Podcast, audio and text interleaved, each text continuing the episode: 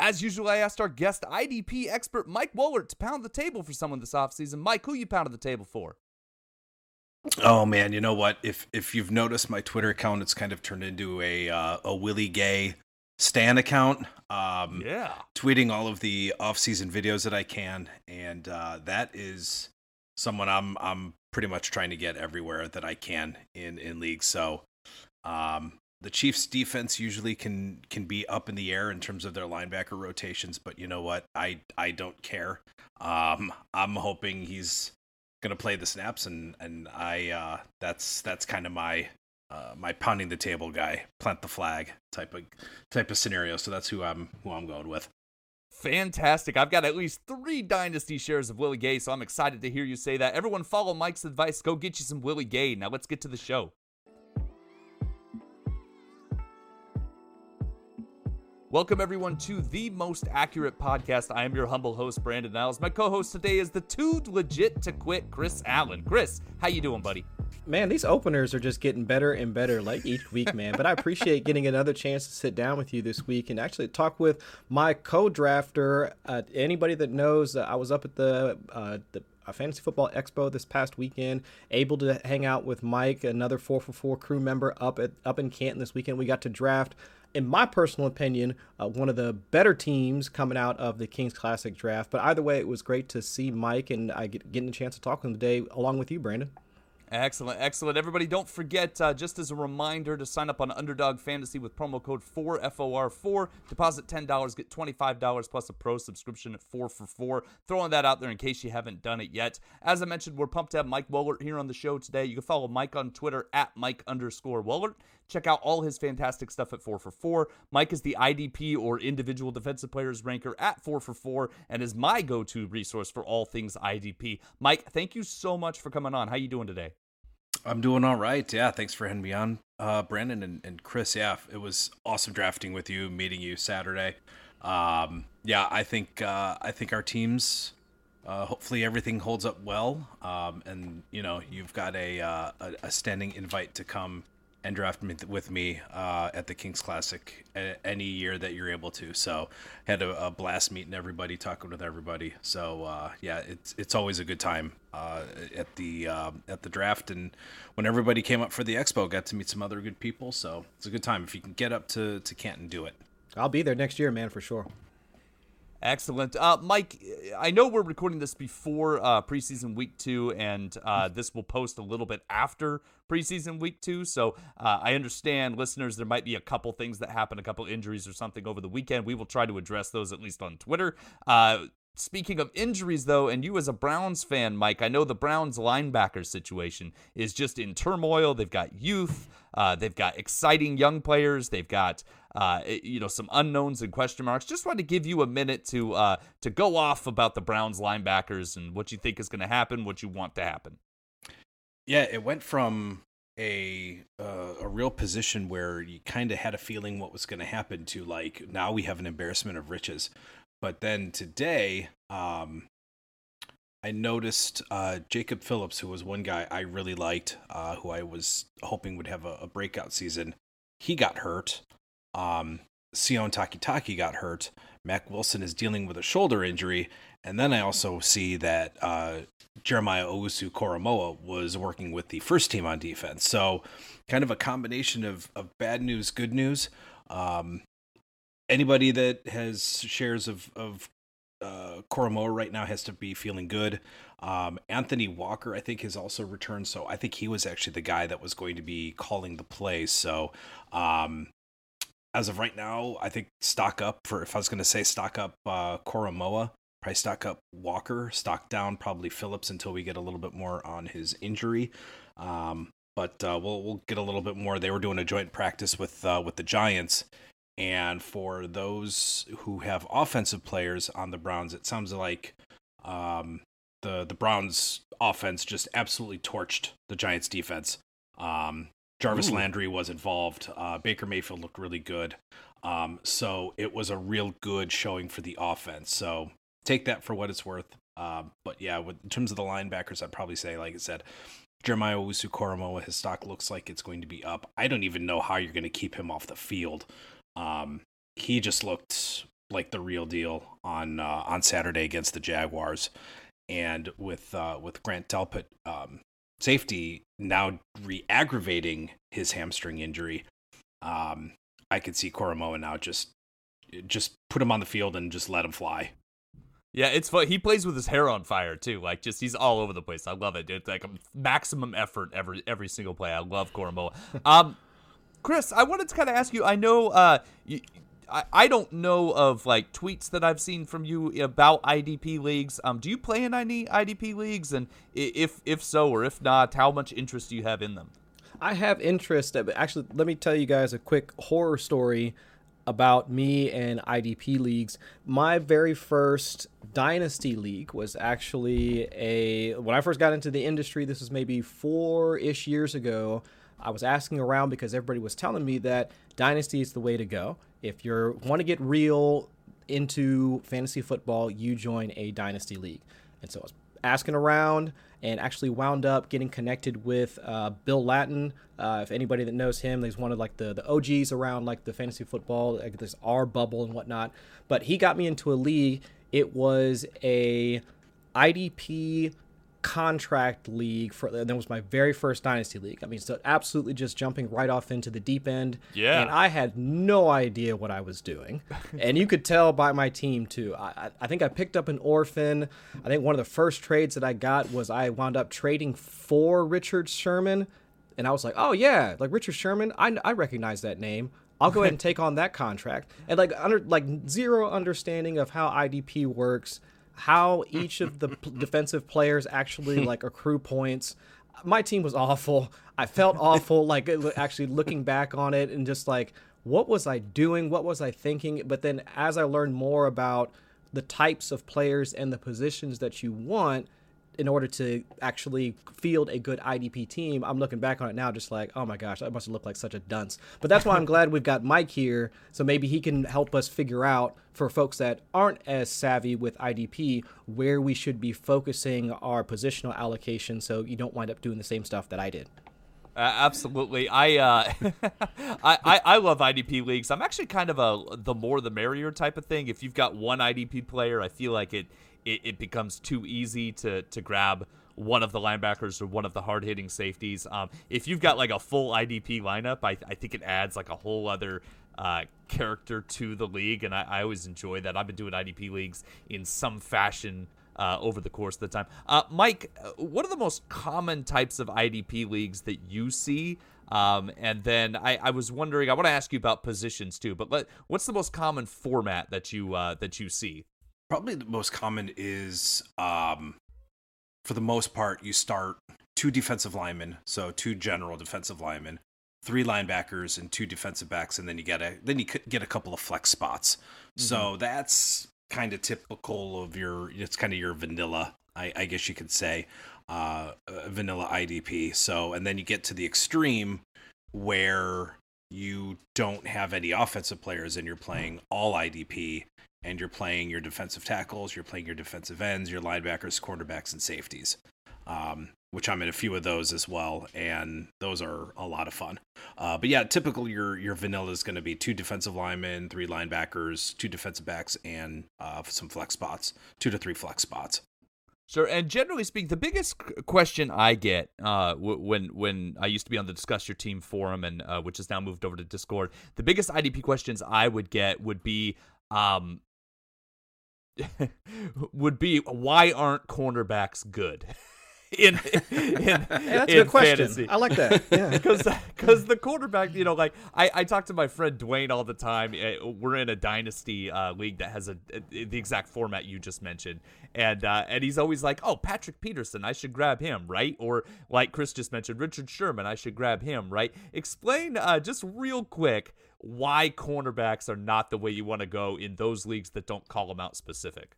For yeah especially like if yeah if you're in just a general db league where you're not forced to play corners um typically there's a just in general there's a lot of variance on the defensive back position but corners in general um especially the sh- almost i guess you can call the shutdown corners you're you, when it, when they were good uh richard sherman darrelle revis um uh, some of the emerging guys are like Jaire Alexander, some of those guys don't get nearly as as targeted as much because they kind of take away they're on an island and are taking away that that side of the field. So obviously they're they're they're going up against the top receivers. So they're going to get you know, 7 8 targets in a game. However, they're not allowing receptions and so they're not getting tackles. Um they might get a handful of interceptions and some defended passes, but their floors are, are typically a little bit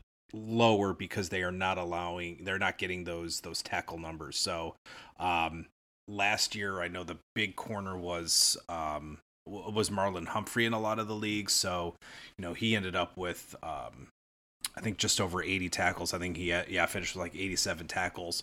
Uh, so he but he didn't allow many interceptions. He was targeted heavily. Um, but he got uh, he had a solid tackle floor. So those are the types of guys you you want to see. You almost want to see like slot corners or the mm-hmm. second corner outside because the slot corners are, are seemingly getting peppered a little bit more targets where interceptions may not come, but they're going to you know be in position to make for the most part pretty quick tackles. So those are the kind of the guys that you're that you're targeting, but you for the most part you don't want to target the the like the the shutdown corners, like Jalen Ramsey, for instance. Also, um, yeah, like I said, he might get targeted, but he, he they're not going to allow that many receptions to where the tackles are going to be there. So, uh, and like I said, there's so, just so much variance with especially that cornerback position, the defensive back position. Um, you could almost just hit the wire every week and, and pick up a guy that has a, a pretty good matchup. Mm-hmm. And that, and like Mike is saying, that you're looking at the same thing with the safeties, right? You want the hard hitting box safeties. You don't want the the free the Ed Reeds, the free safeties who go back there. Earl Thomas hang out in coverage and uh, you know break up passes. That's not what you're looking for for that. Uh, I also wanted to ask you, Mike. Uh, well, I've let me seen, let me inter- oh, let me interject real quick. Oh, I think absolutely. it really all kind of depends on the scoring format. So yeah, it, typically if you're you're playing in a score map, scoring format that is is very tackle friendly, where you're getting you know maybe two points per solo, one point per assist, maybe two to three points per interception. Yes, you you want the guys that are playing up on the line of scrimmage, whether it's the boxer in the slot or up on the edge. If you're playing in a for, in a format that devalues tackles, or maybe you're only getting a point for a solo, um, and that's really it. But you're getting maybe four to five points for an interception, maybe three to four points for a defended pass then yes, the, the the deeper safeties become a little bit more valuable because you do have the upside for some of those big splash plays, whether it's an interception or uh, maybe it's a, it's a deep pass and you know maybe they're going to force a fumble, something like that. So yeah, it's it's really on those guys. It's going to be really scoring scoring. Uh, your your scoring is going to depend on those guys. That's an excellent distinction. Thank you for correcting me on that. Always look at your scoring format, just like in any fantasy league. Uh, I wanted to ask you real quick before we play a little game. Uh, I I've been seeing some of the the leagues on Sleeper and MFL and some mm-hmm. of the other leagues out there that really have a robust IDP aspect to them, mm-hmm. uh, introducing the true position aspect yep. where. Yep. Uh, where you'll get like instead of an outside linebacker who like TJ Watt who's considered a pass rusher mm-hmm. instead of him getting a, a linebacker designation he'll get a defensive line designation yep. or both um, what do you think of that as a dynamic and how is that going to change the landscape of IDP I'm I'm honestly all for it because you're you're making guys that like TJ Watt more relevant. Because in, in your standard league where you're like I said, where you're getting two points for a tackle and maybe three or four points for a sack, TJ Watt's tackle floor is pretty low. Um, and he's mm-hmm. very big play dependent. So yeah.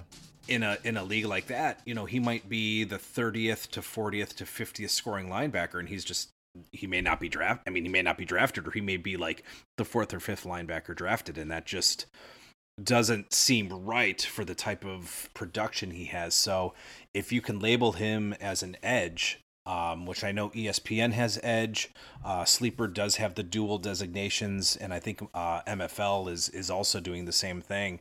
Um, and I think they might even be going to a true, more of a potentially going to that true position, maybe even next mm-hmm. year. Um, mm-hmm. I'm all for it. Um, I want as many guys to be relevant as as possible, especially the stars.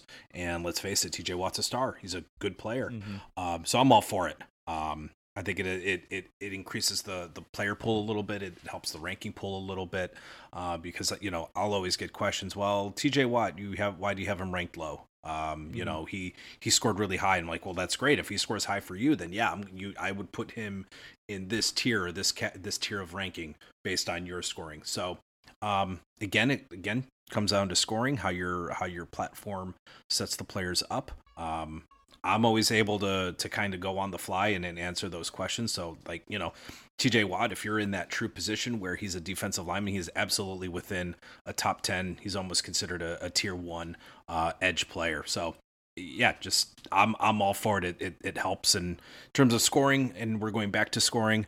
Um, do what you want. I'm I'm a fan of just hey, we're we're here to have fun. We're here we're playing for fun. Test out different scoring systems. Set set up different scoring settings. Um, if you want your IDPs to compete or to have kind of uh, balance to your offensive players, set it like that. But um, but yeah, like I said, the the true position I think is really going to help um, uh, increase the player pool and with scoring. Just test some things and and have fun. Yeah, my horror story is when I had Khalil Mack and had a lot of draft capital invested to him, and he went to the Bears and got turned yeah. into a linebacker that became worthless. I was very upset. I was very upset. we, have all seen the yeah. We we have a lot of those uh, those those uh, to use a poker term, bad beat when you think you have a guy at a defensive end and either the scheme changes or they go to a team and they go to a linebacker and like, okay, great. I guess I can't use this guy anymore. Fantastic. Folks, 4 for 4 is partnered with Underdog Fantasy, and I, for one, am taking full advantage. I'll be in dozens of leagues by the time the season begins, and I love the best ball format. I can draft a team and then enjoy zero maintenance all season long. No setting lineups, no waivers, no problem. You automatically get maximum points out of your team each week. Right now, we have a screaming good deal. If you deposit $10 at Underdog Fantasy and use the promo code 4 for 4, that's 4 F O R 4, you get $25 from Underdog. That's the price of admission to Best Ball Mania 2 with $3.5 million in total prizes. And you get a pro subscription to 4 for 4. This is one of the best promos I've seen in my 14 years with 4 for 4. So take advantage. Go sign up today. All right, I want to play a little uh, a little game, little icebreaker game before we get. Uh, I want to get into like some position breakdowns, talk a little bit about your rankings and things of that sort. But uh, I, I want to play a little game called Dot or Not. Um, and I, I like this because uh, you talked about how uh, you're looking for uh, you know at, at a linebacker, right? And uh, talking about the, the the Browns. You were talking about Anthony Walker as the play mm-hmm. caller. Uh, it's important to know who the who the um, who the play caller is. So mm. first, tell us why this game is called Dot or Not, and uh, you know specifically Dot. And then I want to ask you uh, about a few of those linebackers out there to see if you think they're going to wear the dot. So yeah, the the dot at the very you know is is the green dot that's on the back of the helmet. The quarterback has it because he's obviously the play caller for the offense. So every you know the quarterback has it, but the the dot when i mentioned you know jacob phillips is wearing the dot or uh, anthony walker is wearing the dot that just means that they are receiving they're wearing the communication helmet that they are able to communicate with the defensive coordinator and they are relaying the they are relaying the plays to the defense. So they are the quarterback of why that's important is the person typically who is wearing the dot making the plays he's not leaving the field so he is the every down linebacker. Um, and when you don't leave the field, you have a chance for fantasy points and tackles and all that good stuff. So that is that is what I mean when I say X player is wearing the dot. Okay, so I think that that makes some sense. And so I guess the first player we'll start off with is my Bengals. And even though I'm kind of upset that after the first preseason game, Joe Ossai is already injured, but we'll see how that winds up working out. But we're focused on the backers at this point. So, dot or not, second year backer uh, Logan Wilson. Like, what, what are we thinking there? Logan Wilson is uh he's the dot. Um, last year it was Vonn Bell, but so far, uh, but actually the I, I, read a pretty interesting article. Her name is Laurel Pfahler, and she's a, a, writer for one of the the Cincinnati papers. She actually wrote a really good article on Logan Wilson and how actually the the locker room actually bestowed that leader position, that leadership position, and the dot upon him because he grasped the defense already and he's got those leadership qualities. So Logan Wilson is actually going to be wearing the uh, the dot and calling the plays this year. That's exciting because I know we'd had we'd heard like some Germaine Pratt rumors a year ago, and I know he kind of fell out of it. So that's exciting to see him take a step in that second year. Uh, let's talk about a rookie uh, Washington football team. It seems like they've been looking for somebody to be healthy in that position for a while now. Can Jamin Davis immediately take that role and wear the dot? Dot or not? Boy, if I mean, if I'm saying it right now, probably not. Um, it looked like Cole Holcomb was wearing it. Um, so things could change with week two. So that'll be that'll actually be a situation I look at pretty heavily or pretty closely, uh, I should say, this week to see uh, which player for the football team wears it. But it was Cole Holcomb this week um, or the you know in that first week of the preseason. So as of right now, if, to putting my feet to the fire, I would say Jamin Davis is not staying in the AFC North, or at least flipping back to the AFC North. Uh, over to Pittsburgh, Joe Schobert. Uh, we're seeing some turnover with the defense over there in Pittsburgh. Dot or not for Joe Schobert? Joe Schobert is the dot. Um, he is, yeah, he's he's already been uh, anointed the play caller. So Joe Schobert will be wearing the dot, and actually that'll allow Devin Bush to do a little bit more, I think. Um, so he'll be he'll be probably put in position to make some plays. His coverage was um, is eh. So uh, if they're and yes, that is a technical term, eh.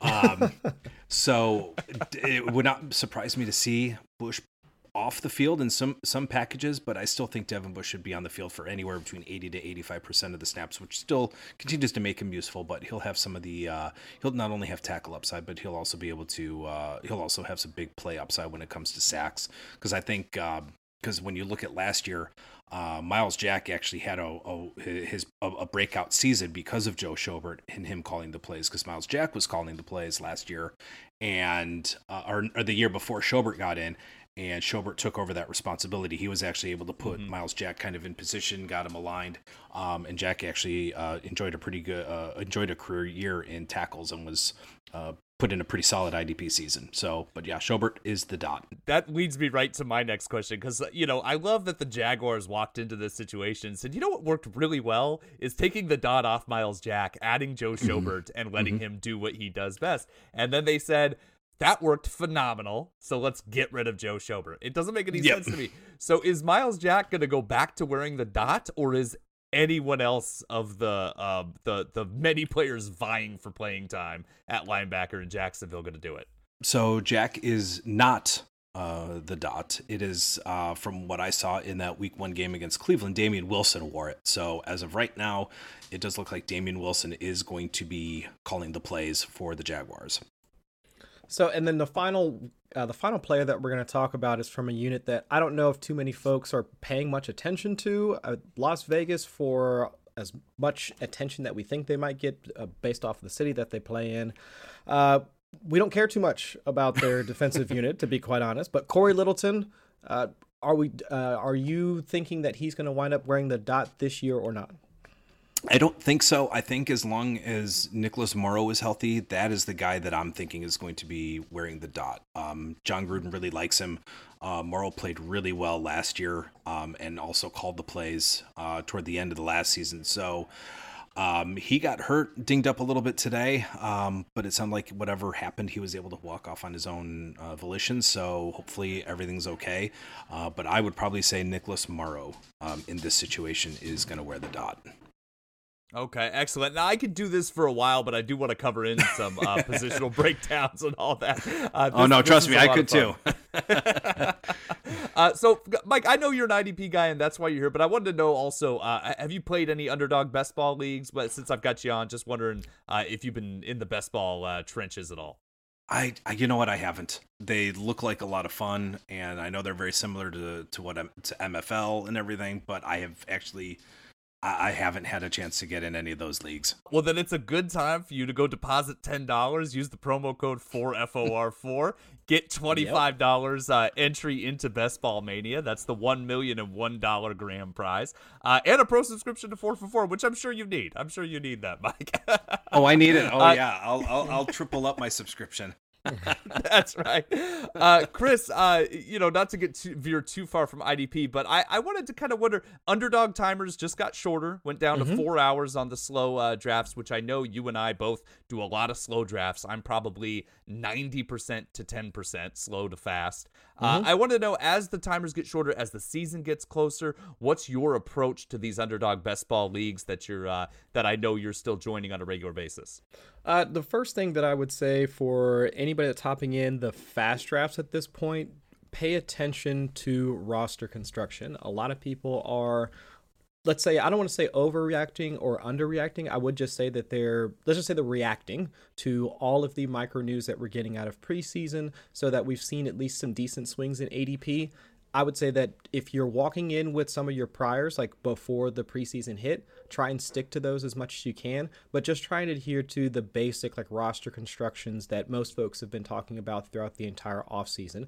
Not trying to get too heavy into quarterbacks, trying to stick to four to five running backs, maybe six if you've gone the full zero RB route, uh, not investing too much into the tight end position, get grabbing as many wide receivers as you can trying to uh, at least put in like maybe a few stacks like here and there as well. And you should come out with a competitive roster. I think one of the things that i've noticed doing some of these fast drafts is that folks are trying to grab as many of the players that they like the players that they've seen or heard of that they want to get as much of as possible uh, and they just wind up either not drafting enough uh, not drafting enough quarterbacks or they wind up grabbing let's say like Zach Wilson or Sam Darnold or like any of those quarterbacks that might be fine, but it's just you're kind of leaving yourself open to quite a bit of risk and it makes it harder for you to compete. I, I would say for most of the fast drafts I've done over the last week, week and a half, at least two teams are completely DOA like by the time the draft is over. So if you go in there just with trying to understand the the basics and you adhere to some of those basic principles, you should come out with a competitive roster. That's fantastic advice. Absolutely. Uh, I want to do like a little mini segment within the segment, within the segment, within the segment. I like to get meta. That's what I like to do. yes. Uh, this is called overexposure because I'm in like 40 leagues, I think, which is uh, low for the industry. and and I know I already have way too much Jared Cook. I looked and I didn't realize how often Jared Cook is my tight end too.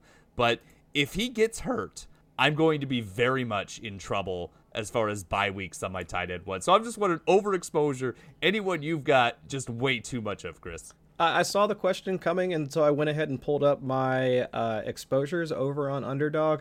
And as of right now, my highest owned player is Tyler Boyd.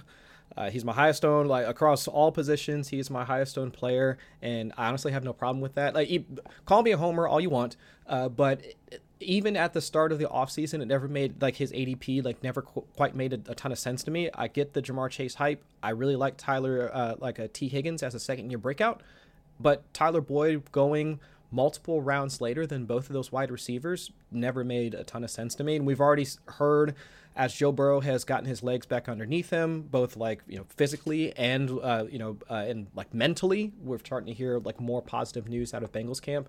Boyd has been a large part of, and he's going to continue to be a large part of that offense, given his role within the offense at the as the slot receiver. So I'm have no issue with my like it's my you might call it overexposure, but I think he's one of the receivers that you should be targeting on a regular basis in in your uh, best ball drafts. Phenomenal value. Mm-hmm. So, Chris, quick question when it comes to these um, underdog uh, best ball leagues. So, in terms of the the scoring and I guess the the format of the the and, and lineup construction, I'm someone who in in most drafts I always like to come away with uh, a few running backs. You know, at least maybe two to three um, within those first maybe three or four, maybe five rounds. If I were to like go running back heavy, is that what you, like would I be considered DOA, as you say, or like as long as I can get you know two to three of those workhorse backs, um, and then you know a couple of, uh, of solid receivers. Like, so what what do you suggest? So, like, is that kind of a good approach? Oh yeah, absolutely. Okay. Uh, and actually, this year you can really wind up, depending on the players that you would want to invest in, uh, you can really come out with a a really, um, I guess, strong opening lineup, depending on like where your where your roster spot is at. So let's say if you wanted to do two early running backs and you're drafting out, let's say like the three position, mm-hmm. so you could you can wind up with somebody like Alvin Kamara as your third overall pick, and then you could come back in the second round with let's say somebody like um, let's say Clyde Edwards Helaire mm-hmm. or something along those lines. And that's a fairly strong start. And then you can just hammer wide receivers after that. But now, also with the way ADP is shaken out and wide receivers have now been pushed forward, you could even, let's say, if you started off in the later parts of the first round, you could start off with a Stefon Diggs or a Calvin Ridley and have a strong wide receiver to start. And then now in the third round, you can possibly get a D'Andre Swift if you're into him, a Miles Sanders if you if you're into him, a Chris Carson you can get into him, but any of those what we would consider to be workhorse backs or at least running backs that should have you know the majority of the rushing duties like on their particular team and also and are also involved in the passing game. I mean Darrell Henderson also come to mind, David Montgomery also comes to mind. So there are also running backs that kind of fit that archetype mm. that are still available in the third, fourth, fifth round. So either way you want to either either way you want to split it, you could come you can come away in the first five rounds with at least two or three like workhorse running backs. And that's not bad. It's just the folks that continue to add running backs afterwards. So even if you yeah. have a strong running back start, if you're still adding, let's say, Zach Moss or Gus Edwards or James White or AJ Dillon, uh, you know, in the 7 through 12 rounds, you've already oversaturated your roster with running backs and you're really now sacrificing the wide receiver, tight end and quarterback position by doing so. But if you just start off with some of those guys, those key players in the in the early rounds and then go wide receiver afterwards, you're still strong afterward after that. So, how many running backs do would you suggest you're you're? I mean, I know everything could change, and I know there's different you know ways to to build a roster, but mm-hmm. just in general, like how many running backs should you come since you can't since it's best ball and you're not making roster moves you're basically we're going you know you're drafting this roster and then that's that's it. You're you're done for the season. Yeah. how many backs is it is it um suggested maybe you go with? Like do you maybe then get like a, a handcuff just in case? Or like how many backs do you suggest to to finish off your roster with uh, it, uh, I know with all things it depends, but let's say in the build that I mentioned earlier, where you start off with two running backs, let's say your first two picks are running backs. So you do mm-hmm. the Alvin Kamara CEH like start. I would yeah. go on like maximum, let's say four to five running backs. And then if mm-hmm. you can try, this is a personal preference of mine, if you can try and offset those bye weeks so that you also don't have like an overlap. So let's say on multiple weeks, let's say like week seven, that's going to be like the dead zone, like for a lot of teams because mm-hmm. so many like high priority teams are on bye that, that particular week, like Pittsburgh, Dallas, like so on and so forth. They've got week seven byes, Minnesota, if I'm not mistaken, as well. So it's like if you're able to kind of mitigate some of that risk of having multiple backs out in the same week, then you could do four running backs like in total, possibly five, I would say. But that's about the most that I would do if you start off early. And the same thing, even if you waited until like the third, fourth, fifth round, grab like a Carson, grabbed a Swift, or even a mm-hmm. Darrell Henderson, I would still probably cut it off at five now, if you go yeah. the true zero RB route and you're waiting until, let's say, like round eight, and like your very first running back is, say, like, I don't know, Damien Harris, Raheem Mostert, AJ Dillon, then yeah, I would probably go six in total because then mm-hmm. you really are trying to, I don't know, just play the game of, I'm just going to pick two running backs. I know I've basically won my wide receiver and flex spots because my wide receivers are so strong. And mm-hmm. then after that, you you really are trying to, I guess, catch fire, like catch lightning in a bottle, and get one of those running backs that could wind up actually vaulting into the RB2 discussion. So, like a Damien Williams that's going late, or a Jerick McKinnon that's going late, Joshua Kelley, Joshua, like uh, Justin Jackson, any of those guys that are going in like the, the much, much later rounds. But it, it there, that's where it kind of just depends on how much draft capital you've allocated to the running back position that will determine how many you're going to take in total. Nice. So then, if you if you do that kind of that RB early um, get your maybe five, four to six running backs and then just hammer wide receiver and tight end. Um, and then usually don't play, don't you don't want to get more than two quarterbacks, correct? Yeah, the only time I would get more than two quarterbacks would be, let's say, if I wanted to try and grab any of the late round quarterbacks that also have like that present some upside. So let's say like Trevor Lawrence, who's going like fairly late, presents some upside, but we don't know. Sam Darnold also has some like latent upside as well, just given their schedule and of course the guys that he's passing to. So it's like if I'm gonna go with those guys, I would probably take a third quarterback that would at least provide like some some weekly stability at the position. So if I wanted to throw in like a Ben Roethlisberger or Kirk Cousins or somebody like that, there I would probably add a third a third quarterback. But if I wind up dabbling in any of the early round quarterbacks, let's say from Patrick Mahomes probably all the way down to Matthew Stafford, so let's say quarterback 12, quarterback 13, there I'm typically just going two quarterbacks. Yep. Awesome. Excellent stuff, Chris. Yeah, that's uh, that's good stuff. Thank you. No, no problem. And uh, but keep in mind if you're playing like an isolated league, underdog, cool. Um, they've got the opportunity. You can play like a three dollar, you know, league. It's a, you know a five dollar league, ten dollar league. You can play them um, isolated in like self-contained leagues with one prize. Uh, that a little more balanced roster construction is more acceptable in the tournaments. Basically, the premise is assume your first six picks are going to hit and hit big because if they don't, you're probably already behind. So let's shift back to IDP because that's why we got Mike here, and uh, and I want to do that. Uh, Mike, main segment positional breakdowns. I want to start with the defensive line, and I want to ask you your overall approach and when to take the top guys. So you look at a draft, and uh, IDP usually is not on its own. Usually, it's it's combined with uh, with offense. Offensive guys still go early. So one of the questions I always get is when do I take those top mm-hmm. players? Mm-hmm. When do I take the top guys? So, uh, you know, from a defensive line perspective, when are you first looking at grabbing one?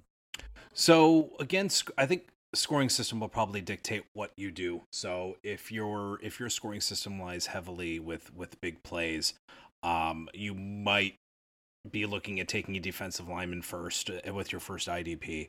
Um, so for me, I generally will tackle um, that position second. So, and I will probably I'll probably look to the the double digit rounds just because guys like Myles Garrett, who obviously is an absolute beast, they're gonna go a little bit earlier than than really I I generally want to take uh, you know, a, a, defensive player. So, for example, one of the drafts I'm in right now, Myles Garrett went in the fifth round, and as good as Garrett is, um, I'm not passing on a a, a good position player in the fifth uh, for for an IDP. So, for example, in the fifth round, you know, you got guys like um, DJ Moore going, Kyler Murray, Julio Jones, Amari Cooper, uh, Cooper Kupp that were still available. I took I took a chance on Travis Etienne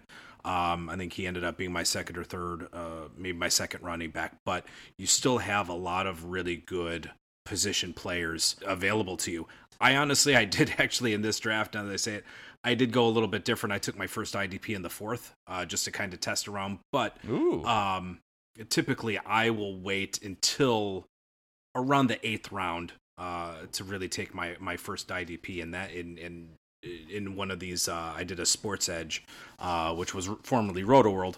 Um, my first IDP was eighth round, and I took Deion Jones, uh, linebacker okay. from from Atlanta. But my first defensive lineman was Montez Sweat from Washington, who um, had a, a, really good breakout year last year, um, and his you know his stock is on the rise. He's playing on one of the probably one of the top defensive lines. And Chase Young is typically going anywhere between three to four rounds before Montez Sweat. So I mm-hmm. like the discount that I'm getting on someone with a pretty similar. Uh, you could almost say he's got a similar ceiling and a pretty good floor. So, um, though I'm, I'm that's kind of where I'm looking at defensive line. I want to get at least one guy that's going to get or that is projected for double digit sacks. I want one of those guys. Um, so that's kind of where I see my where I want to see myself leaving with the defensive line position. Then I'll kind of build my linebacker group, and then I'll kind of go over go over that that second defensive end, and I'll fill in two or three with some potential uh, breakout high upside guys, um, and even some guys that are maybe even coming back from injury that are getting overlooked.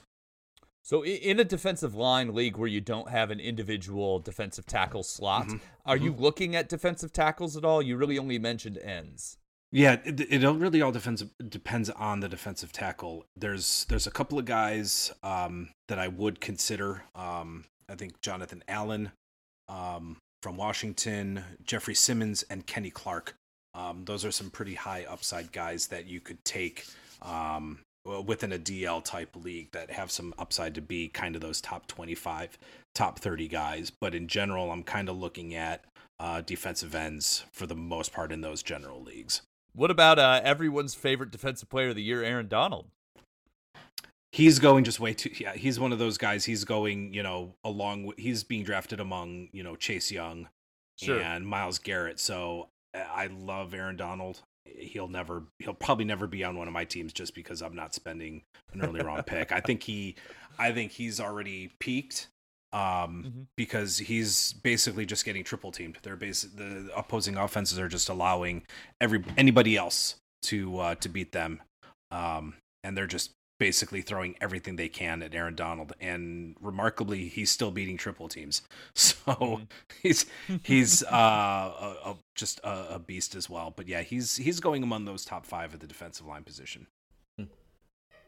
So we talked about uh, the the separate defensive end, defensive tackle leagues, the true position stuff. Uh, just to, to echo, watch those position designators. Sometimes they change year to year.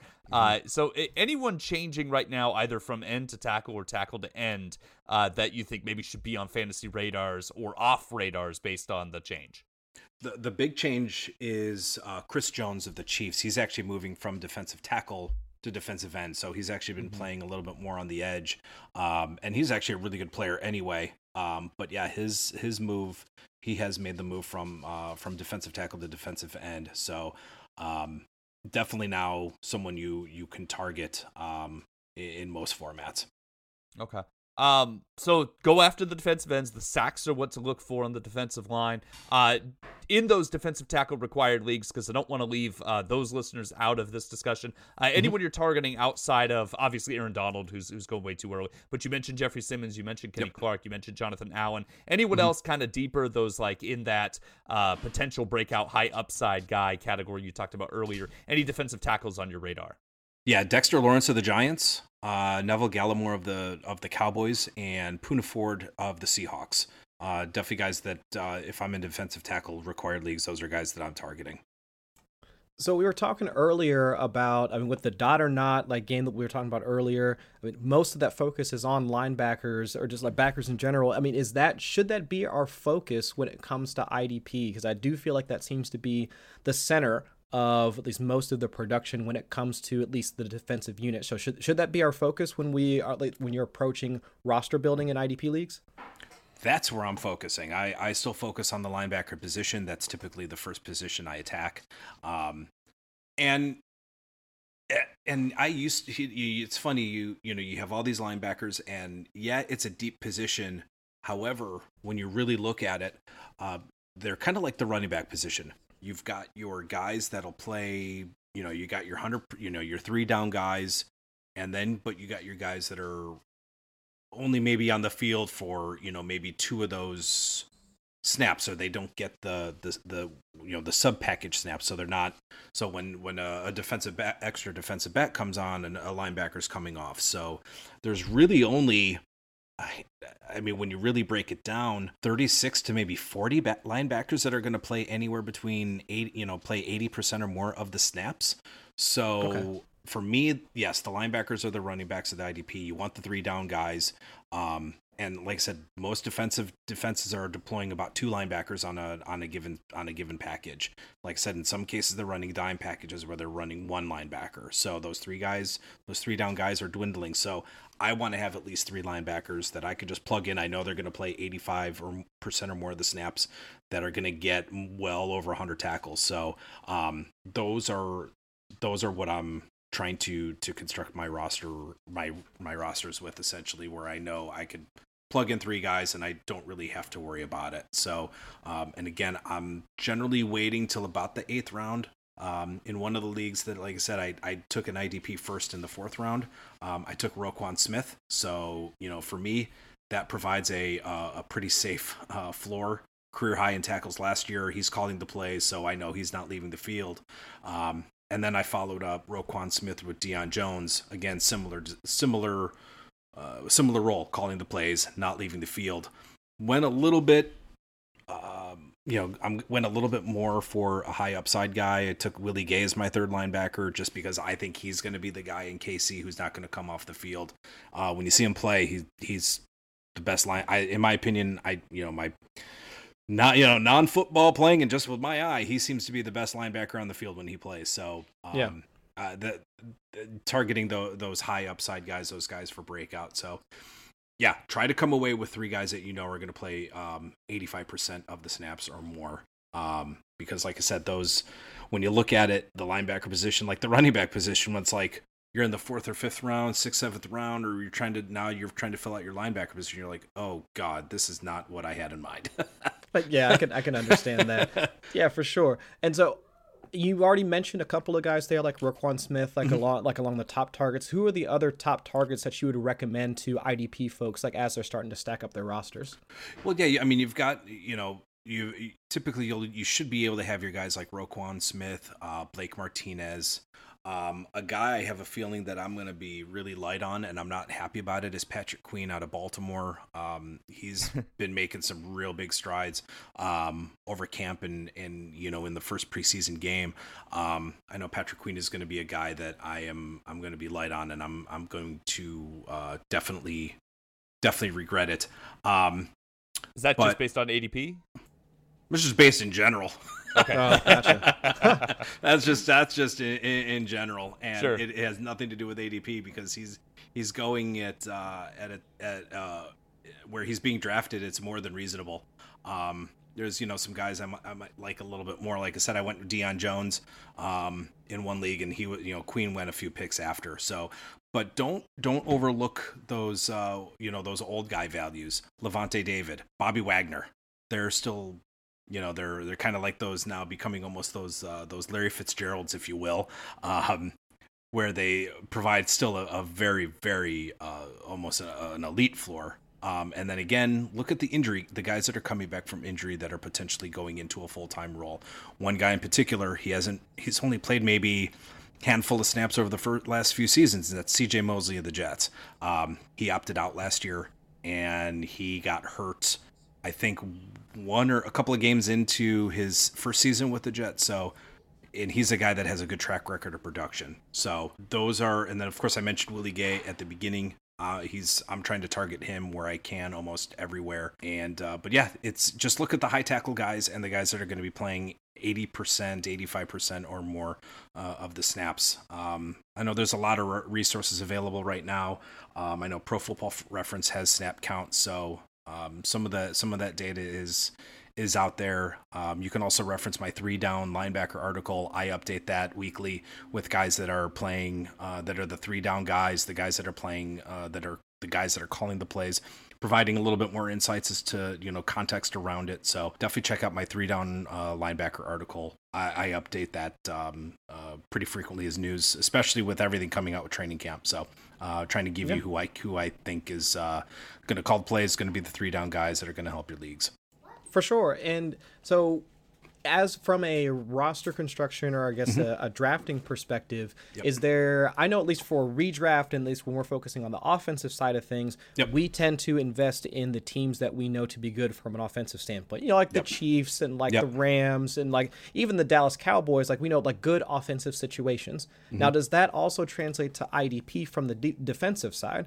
Because if we look at a team like Dallas, you've got Jaylon Smith there, the added Micah Parsons. Mm-hmm. I mean, are, are teams like that, and like even like the Dallas situation in general, is that a situation that you w- still want to invest in? Or do you typically, you know, are you avoiding those guys and do you avoid just like bad defensive units in general, like when drafting on from an IDP standpoint? honestly that's that's something i don't really that didn't that I don't think there's really any correlation between good offenses and bad defenses and bad defenses and good offenses or vice versa. Good defenses and bad offenses. There's really no correlation because there there seems to be you know six there'll be some some outliers where a defense will probably play only 50 snaps in a game and that's uh, very rare but typically a lot of the defenses are playing 60 to 65 snaps a game, sometimes 70. Then obviously you have overtime, but again, those are kind of outliers. I normally don't I don't look at a defense as like, oh, you know what? This is uh, you know, the Cowboys are, are a good offense or you know, this is a bad offense. Uh, I don't really look at that. I'm just targeting the guys who I think are going to be on the field the most, and that's where I target. And then for from a linebacker standpoint, I want to leave probably my draft with at least anywhere between five to six linebackers total uh, when when is all is said and done. So let's shift to uh, defensive backs a little bit. Uh, I, we're running a little up on time, so I don't want to take up too much more of your time, Mike. But uh, defensive backs, I always kind of feel like uh, are the most replaceable of the IDP, mm-hmm. and and also the least intuitive because some of my favorite defensive backs usually aren't the best fantasy guys, and uh, often I like I know if I have a corner league, I'll just stream corner yeah, uh, because because you never know who's good and who's bad. Uh, but what's your overall approach to the defensive back position um, in that that typical format that you're looking at with a, a DB slot and not a corner and safety separate? Yeah, for for DB, that's usually the last position I'm going to target. I'll I'll try to get anywhere but I'll try to tar- get my three to four linebackers. I'll try to get two starting defensive ends really or defensive linemen before I really look at the defensive back. Um, so I usually just wait on the position because there's just so much turnover on a year to year basis. I don't think there. I think there's only been maybe one season where um, a defensive back has really been consistently in the def- in the in the top five. Um, and it's been Budda Baker and Jordan Poyer, but there's so much different. There's so much turnover at the top that I, you know, on a given week, someone's going to emerge. So I usually will just wait on the defensive back. Um, as much as I love Derwin James, he's usually gone when I'm re- usually ready to uh, to consider him, which is again right around that ninth, tenth round. For safeties, I'm usually want them on the line of scrimmage. I want them in the box playing the slot, wherever. I want them on the line of scrimmage where they have the potential to get tackles. As I mentioned before, scoring system can dictate um, some of those free safeties that um, are, are, a little bit more valuable. But um, I consistently see guys like Minkah Fitzpatrick being drafted among the top 10 safeties. D- don't do that. He, yes, he's a really good safety. He's he's he's a really good player. I'm not saying that because I hate Pittsburgh because I do, but I need to separate that. I need to separate my bias. Minkah Fitzpatrick represent. is a really good football player. He should not be drafted among the top ten safeties because he doesn't provide those that that that high tackle floor, and he's big play dependent. So, again, just it's on your on it's depends on your scoring system, but again, just make sure that you're not drafting your deep guys if you're in a in a tackle heavy league. So, um, in terms of guys that I like or who I'm targeting, um, I really like Xavier McKinney from the Giants. Um, I'm targeting Johnathan Abram of the of the Raiders. Um, I really like Kyle Dugger of the Patriots. Um, Khari Willis of the of the Colts. He's playing up uh, near the. I think he's going to be playing up near the line of scrimmage. So you can you know Xavier McKinney was was injured most of the season, so he's one of those guys where you know if if your league mates tend to look at scoring from previous year, he's probably not going to be up there. So you can take advantage of uh, you know of, of some scoring or for some players that aren't uh, that didn't play. Take advantage, but one guy I, I really like who also doesn't get uh, a lot of respect and is usually drafted outside of that top ten um, is Vonn Bell of the Bengals. Mm. Really high tackle floor, plays up near the line of scrimmage. Also has some upside for for uh, for some big plays because he'll he he has very active hands. Um, so yeah, if you miss out on Derwin James or Budda Baker, or Jeremy Chinn, don't worry because uh, potential top ten def- or top ten defensive backs are are more than available. You know, in those later rounds. Is Jordan Poyer ever going to get the respect he deserves in IDP circles? I feel like he goes never as like the DB 15 in every draft I'm in, and he's always good. always good. He it's like he always he was actually I will say this in in um, the league I, I'm in, he was actually the first DB taken this year. Oh, interesting. Okay. So, but yes, he's he's oh yeah, he's always been drafted well. You know, outside of that top ten, it's like he's gonna get you 100 tackles and he's gonna probably pop in five or six picks and along with seven or eight defended passes, and he'll force a few fumbles. Yeah, definitely is is the Rodney Dangerfield of uh, of the defensive back position. Gets no respect at all. I want to ask you real quick. Uh, we're seeing a lot of uh, cornerbacks enter the league the last couple years that that are going to play that nickel and play mm. safety and play kind of all over. I'm talking like like Trevon Diggs in Dallas. Uh, it looks like Asante Samuel Jr. Uh, might play that type of role uh, for the mm-hmm. Chargers. Um, are, are those guys? Is that going to be kind of a game changer in IDP if that continues to be a trend, or do you think these guys are just kind of one offs? No, I, I think that can continue. I mean, you've got someone like Jordan Fuller who can do that. Um, Richie mm-hmm. Grant, um, who was projected to potentially be either a free safety or a box safety. I mean, in his first game, he played um, 24 snaps in the slot. So if you can get a slot corner at the safety spot, then that's that you've got an opportunity to, to rack up some points with with that type of uh, with that type of position. So I think that's gonna a lot of the safeties are definitely uh, you know teams are are going for those multifaceted safeties that can play everywhere, that can play a slot, that can cover the tight end, that can cover the running back. Um, so I think those are going to become more of the of the norm. I think uh, going forward. Um, so yeah, I you know like I said, Richie Grant, Jordan Fuller. Um, Grant Delpit was going to do that, but you know his injury's up in the air, so you might see someone now yeah. like John Johnson might now slide into that role. Um, so we'll we'll see what happens. Yeah, I had such high hopes for Grant Delpit. I'm I'm, I'm eyeing him on all my taxi squads and seeing if I need to put somebody else there. yeah, Grant Delpit. Yeah, it's it's unfortunate, but yeah, he he re-injured his his same hamstring, and that stinks. Yeah, not a good start. Uh, I won't take up any more of your time, Mike. This was great. Uh, thank you so much. It's it's kind of a nice uh, r- relief. Uh, I'm I'm sorry, not relief, but like a like a nice change of pace, like a nice change of pace for us. We uh we we get very much into our our redraft and and uh, best ball modes, and it's nice to talk a little IDP. Everyone be sure to follow Mike on Twitter at Mike underscore Woellert. Go read everything he writes. Use his rankings to dominate your IDP leagues. Uh, thank you so much again for joining us. Any last thoughts or plugs before we go? No, um, you you pretty much hit it. Yeah, check uh, check everybody out at four for four. Every all of our content writers and, and producers are, are fantastic. Um, thank you for for having me on. Um, I could probably talk for another hour so uh, about IDP, so it's nice that you kind of reeled me in. But yeah, check me out. Follow me on Twitter at Mike underscore Woellert W O E L L E R T. Always happy to help. Um, uh, updating my three down article uh, weekly in season rankings, waiver wire, all that good stuff. I uh, I'm there for you. And please, my word of advice after week one: if your elite IDP only scores two points, don't drop them. don't trade them. Don't drop them for the flavor of the week I waiver wire guy. Just don't. Please don't. It, it it happens every season. Mike Bobby Wagner only got it happens every season. Mike, Bobby Wagner only got a tackle. You only drop your first. Don't drop your guys. It's the same for your offensive guys. If your running back doesn't have a good first week, you're not going to drop Christian McCaffrey. It's the same philosophy with the RIDPs. You're not going to drop Roquan Smith if he only has a couple of tackles in week one. Excellent, That's, excellent, great advice. Thank you for attending my TED talk. I'll include the the article, your three down linebacker article. I'll include that link in the show notes. Everybody, check that out. Uh, Chris, always a pleasure. Uh, any final thoughts before we go?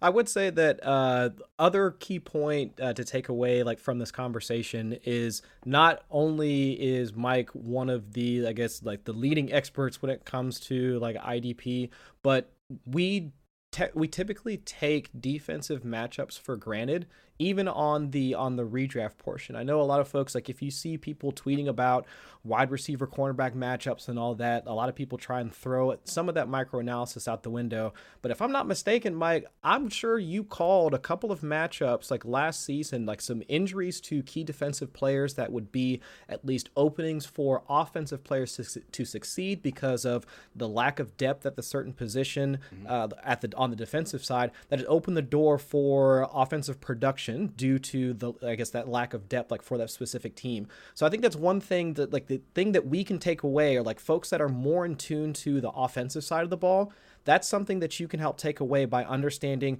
how these uh, IDP players, how the defensive players, like what they do, how they win in coverage, and if they happen to miss time, how you can leverage that information for your own team. So that's something that I'm trying to incorporate at least more into into my wheelhouse. So while I might not go full IDP, you at least have to understand that you know all 22 it's it's all 22 for a reason. Like we don't care about just the 11 guys on the offensive side of the ball. Mm-hmm. They're also interacting with the 11 guys on the other side of the ball as well. Mm-hmm.